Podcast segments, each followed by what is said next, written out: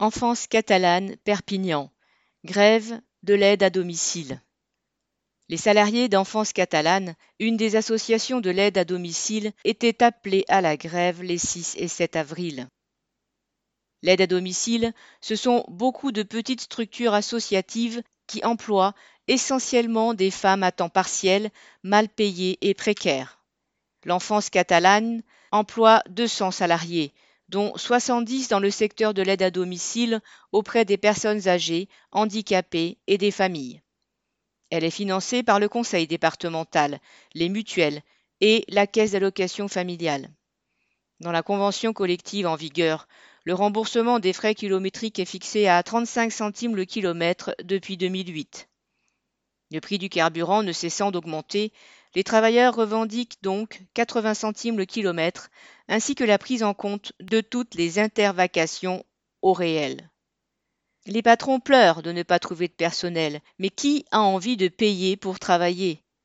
Les aides à domicile utilisent leur véhicule personnel pour intervenir auprès des bénéficiaires. Il n'est pas possible de continuer ainsi.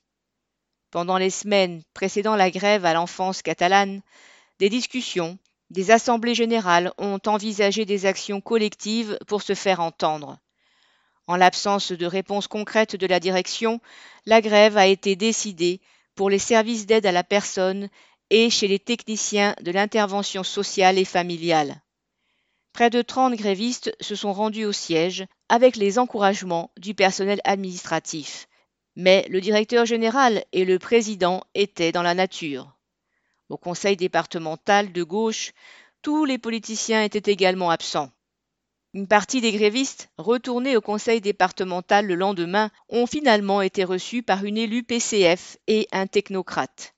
Employeurs, État, conseil départemental se renvoient tous la balle. Personne ne veut payer.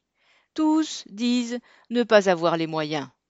Mais les travailleurs savent bien que de l'argent il y en a, et que ces gestionnaires de gauche mentent. Ils affirment qu'ils sont du côté des salariés, mais en réalité, ils ont les mêmes comportements que les patrons du CAC 40, méprisant les travailleurs et leurs conditions de travail. Pour certains, c'était la première grève, et ils en sont ressortis plus forts, contents d'avoir participé, encouragés par leur famille. En deux jours, ils ont appris beaucoup. La lutte n'est pas terminée et certains réfléchissent à d'autres moyens d'action, aller travailler en bus par exemple, ce qui rallongerait forcément les délais entre deux interventions.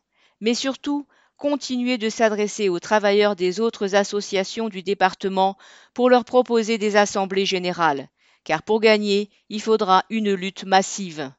Correspondant Hello.